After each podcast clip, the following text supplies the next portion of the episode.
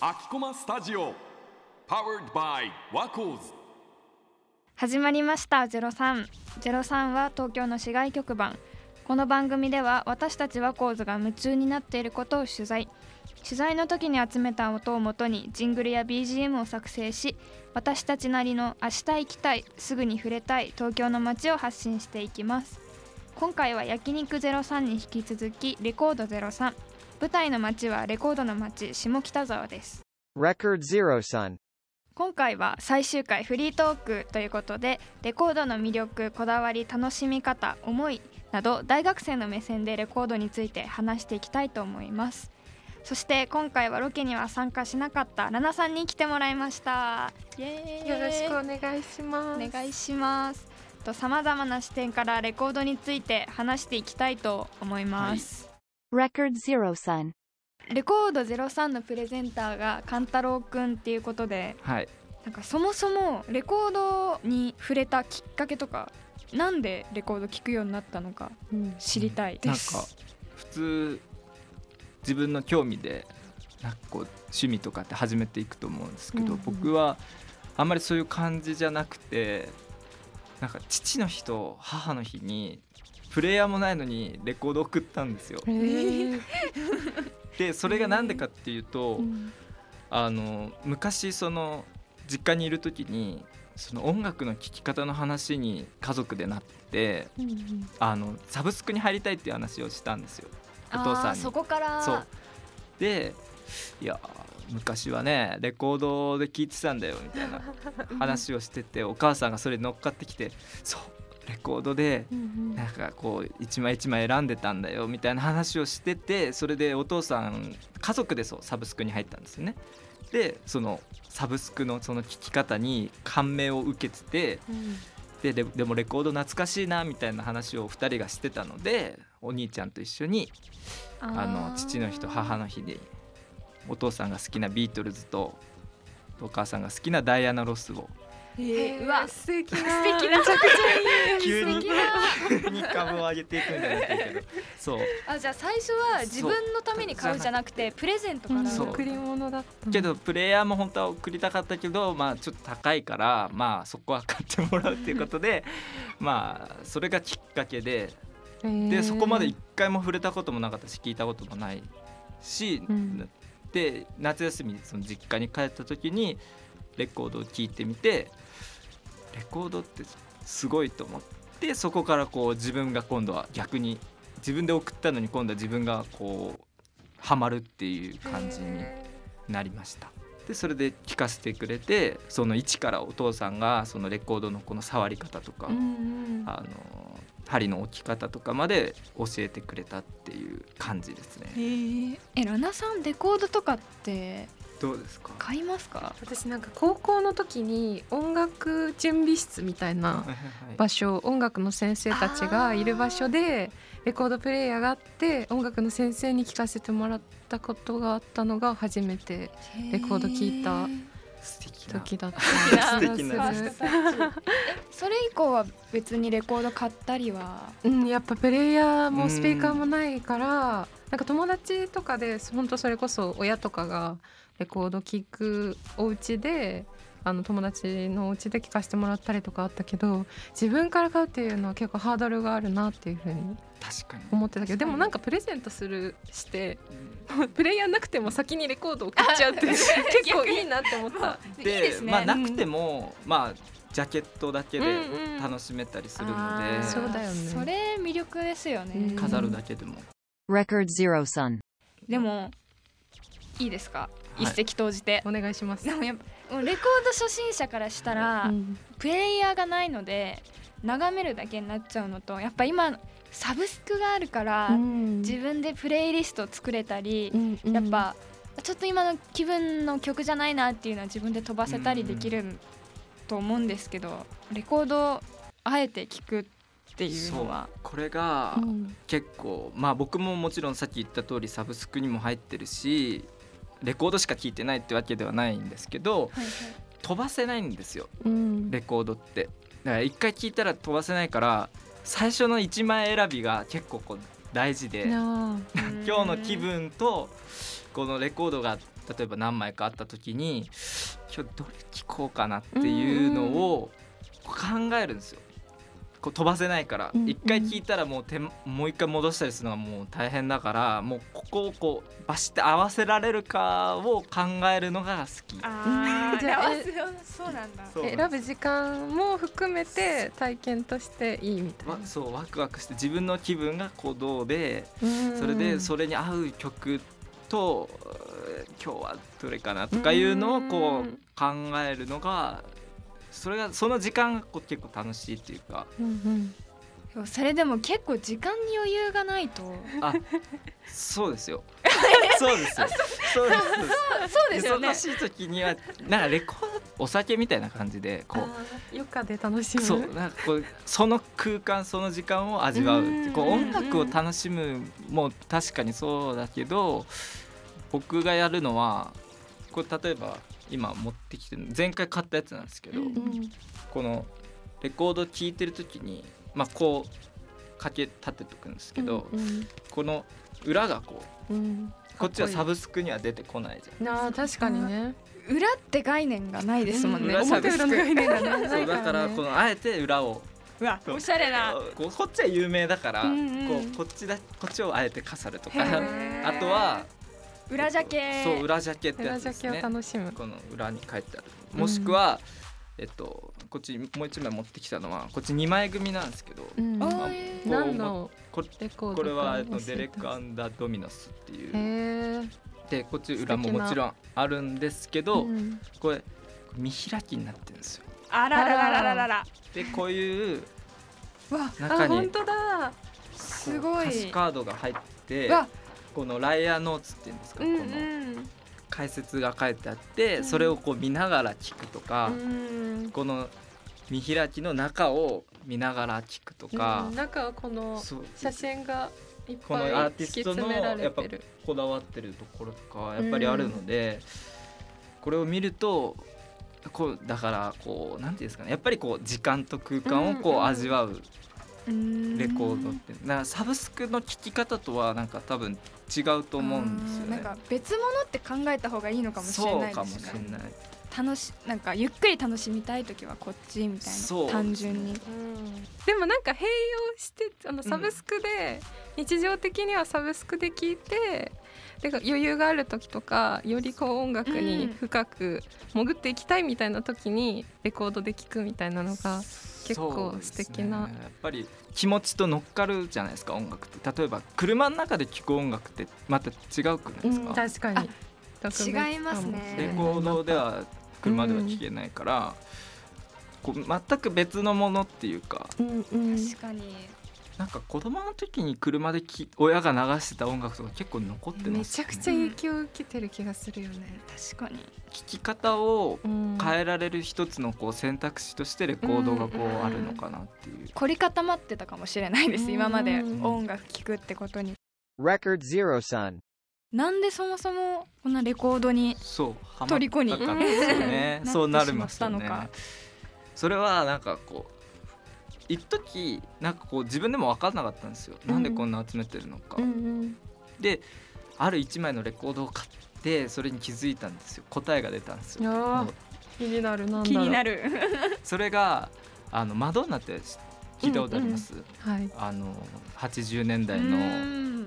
ポップ・オブ・クイーンみたいなうん。もうクイーンがもうギラギラした世界ですよ。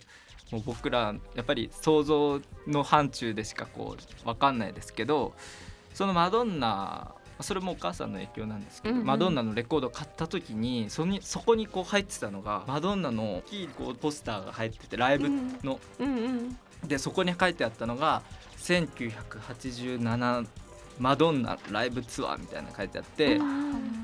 昭和のすっごいもうちょっとき黄ばんでるもう色あせてるでマドンナがでっかくこう映ってるポスターが入っててこれを見た時にこれを買った人がいるわけじゃないですか。うん。中古なわけで。でその当時買った人が世界のどこかもう日本じゃないかもしれないし誰かがいるってその当時マドンナにこう思いを馳せて買っった人がこう巡り巡ってこう僕のところにこうやってきたわけじゃないですか。うん。でそれがなんかこうレコードってこう一枚一枚にこう誰かの思い出がこう、はうん重なってるような気がしててでそれでこうなんかこう自分もそれにこうその巡り合わせを楽しむじゃないけどそこにこう引き寄せられていく感じがちょっとしたんですよね。その中にはこう当時のチラシとかも入ってたりとかそういうポスターも入ってたりとかするのでなんかその一枚一枚にこう誰かがこれまでこう積み上げてきたものがこううん僕に回ってくるこの感覚がすごい新鮮だったっていうのでうんこううんうん多分虜になってるのかなっていう。でもラナさんめちゃくちゃ響いちゃってましたけど えなんか似た経験があってなんかそれこそ下北の古着屋さんで買ったコートみたいのがあるんだけど右側の胸のところにオレンジの刺繍で「小泉」って書いてあるの。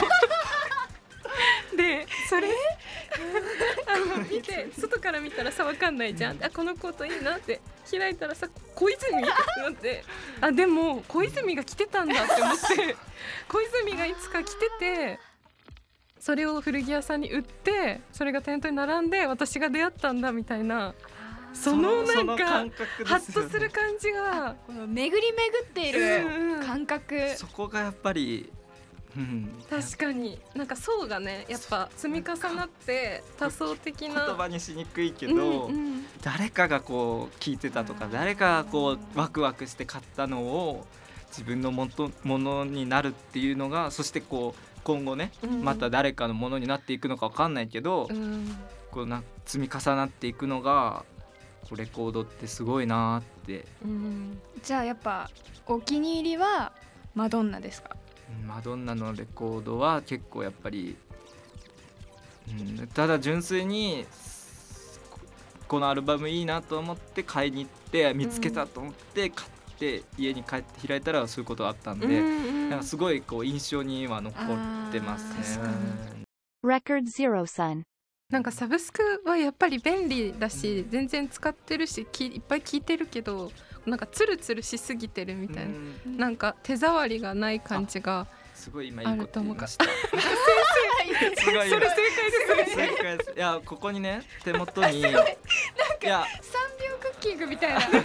用意されやらせみいたいな。や全然やらせじゃなくて ここの間レコード買いに行って、うん。レコードスタデーっていうのが毎年あってるんですけど今年満島ひかりさんがミューズっていうことでこの冊子のインタビューのところ読んでたら今まさに同じようなこと言ってて、うん付箋が貼ってあいや本当にるしかもハイライトハイライトされいてやずっと言おうと思ってて 今日。デジタルになってきてるけどやっぱり触れたいっていう気持ちがうん。ある。で逆に僕らみたいな若い世代はうん。デジタルがこう当たり前でこうやってあえて触れることがなんか新鮮逆に新鮮だけどうん。それはかつて普通だったことでそのなんかこう今ちょうど混じってるっていうか上の世代はこうこれを懐かしいと思うけど僕らは新しいと思うし、でもやっぱりそこに同じ世代その2つの世代もやっぱり触れたいっていう気持ちはあるっていうかそのデジタルで便利になったとしてもこう物に触れてみるっていうのがなんか最近こうだんだん減ってきてるから、うん。このレコードをあえて集めるのはこう面白いし、貴重だし新鮮よく言われるのは音質とかも言われるけど、うん。それは確かにサブスクでも今すごいいい音質の状態で聴けるものもあるしヘッドホンもいいのが出てるから、うんうんだからそういう音質だけじゃなくてその周りの空間とそして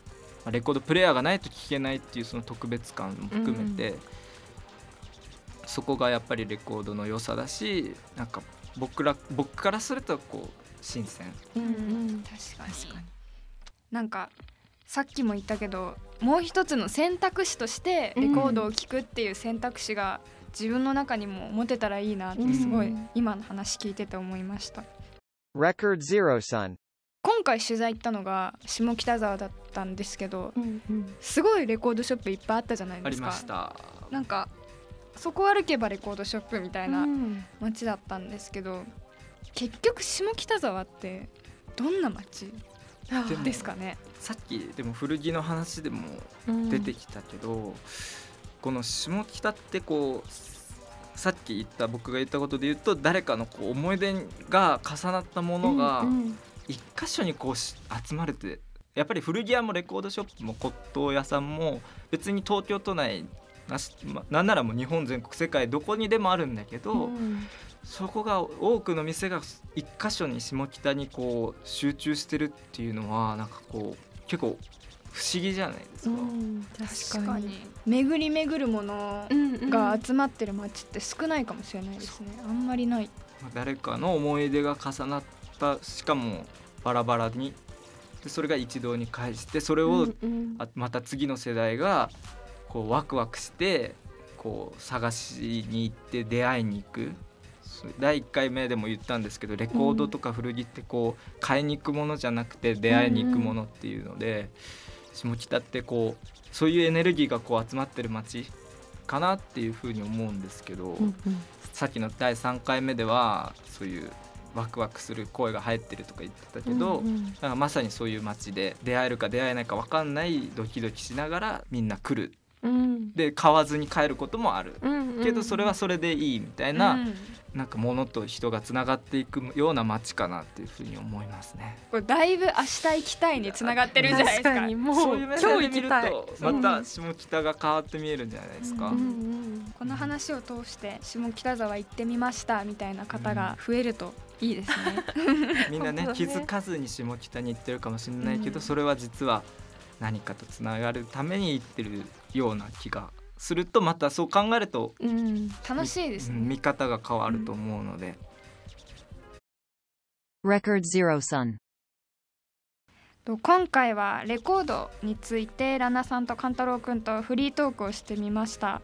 とラナさんは先ほども言ったんですけどロケには参加していなかったはいですが実際今回3人で話してみてどうでしたか？感想としては。すっごい面白かったですね。なんかやっぱり勘太郎くんが何回も繰り返しているように出会いに行く街っていうのすごいしっくりきたしやっぱりなんかどうしても現代社会だとこう速度とか効率とかが重視される場面ってすっごい多いと思うし、まあ、それで便利でいいこともたくさんあるんだけどそれだけじゃなくてこう時にはその背景にあるこのレコードは私が手に取る前は誰が聴いてたんだろうとか、うん。そういうことに思いを馳せたりする時間っていうのはかけがえのないものだなと本当に。感じましたね。逆に面倒くさいとか煩わしいところを楽しむ余裕が必要かなって思いますね。そういう豊かさがありますようねん。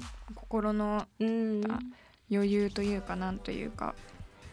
私は、まあ、全体を通してやっぱり最初レコードに触れたことがなかったので、うん。下北沢に行って実際にレコードショップに行ってみてあもう楽しいって思ってたんですよ。あなんだこれなんだこれみたいな。何もわからないものからもう勘太郎くんいろいろ教えてもらってあこうレコードはこういう風に探してみたいな、うんうん。こういう注意事項があるんだと思って楽しかったんですけどやっぱ家に帰ってレコードプレイヤーが私の家にはないので、うん。まあ、ちょっと眺めるだけになっててあちょっと惜しいなもったいないなとも思ったんですけど、うん。今回のエピソードでもう一つの楽しみ方としてレコードに触れてほしいっていう話をうんうん。3人でして、あ確かにと思ってなんか今までの私の音楽を聴く手段としては、うん。まあ、サブスクだけだったんですよ。正直やっぱ通学中にも聴けるし、うん。いろんなことしてる最中にも聴けるから。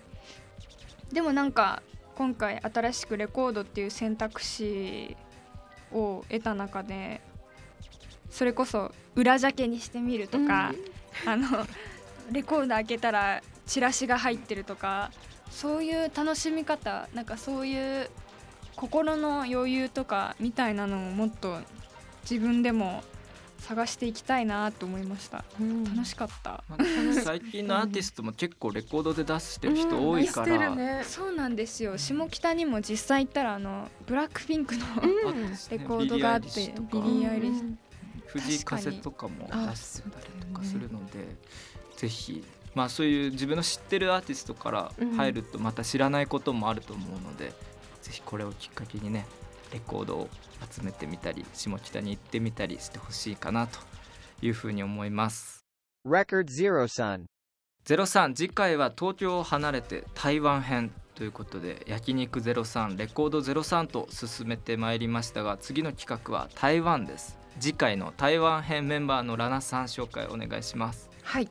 実は台湾編の企画会議はこれからとなっております今台湾に留学中のワコーズのメンバーがいるのでオンラインで一緒に話をしながらどんな番組がいいか考えていこうかなと思ってるんですけど今の段階で今ここにいる3人でちょっとなんかこういう番組になったらいいんじゃないかみたいな台湾編こういう話してほしいなとかあったら何か。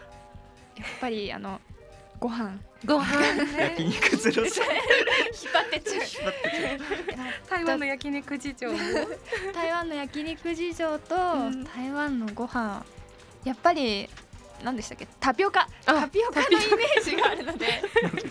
もうブーム過ぎちゃったけどなんかそこら辺も今現地ではどうなのかとか。確かにね現地で流今行ってるのとか。うんうん。知りたいです。タピオカの次に何がなんか美味しいものあるのかとかいいですね僕は台湾のやっぱりまあさ 今ずっと話してたけど、うん。やっぱりレコードとか音楽の話、うんうん。気になりますし。気になるうね、ん。台湾の音楽ってあんまり聞く機会ないから、その確かに。実際に台湾で音楽はどうなってるのかとか、うんうん。ちょっと気になりますようね。ん。あとなんか日本のアーティストも結構さアジアにし進出してたりするから、もしかしたら日本のアーティストのレコードを台湾で見つけることもできるかもしれないしなんかそれもまた海を渡って素敵な感じ、あとあのー私高校生の時の修学旅行が台湾だったあら。のでなんかそれはコロナ前だったので、うんうん。コロナまあ落ち着いて今どんな風に変わってるのとかあとは街の音とか普通に知りたいなと思います、確かに。なんか言葉が違うから。ねそうだよね。あそう言葉でも。全然違うようね。会話とか話し声が、Record Zero Sun. えー、ラナさんありがとうございます。ありがとうございます。じゃあ次回も楽しみということで、えーこれでレコード03は終わりになってしまいますけどまあ、次回の台湾を楽しみにしていきたいと思います、えー今回のトークにこのねジャケットとかの話もしたので、まあ、今回のトークに関する写真そしてこれまでの写真動画などは Twitter、Instagram に載っていますのでぜひチェックしてみてください。お願いします。お願いします。それでは次回の台湾編もお楽しみに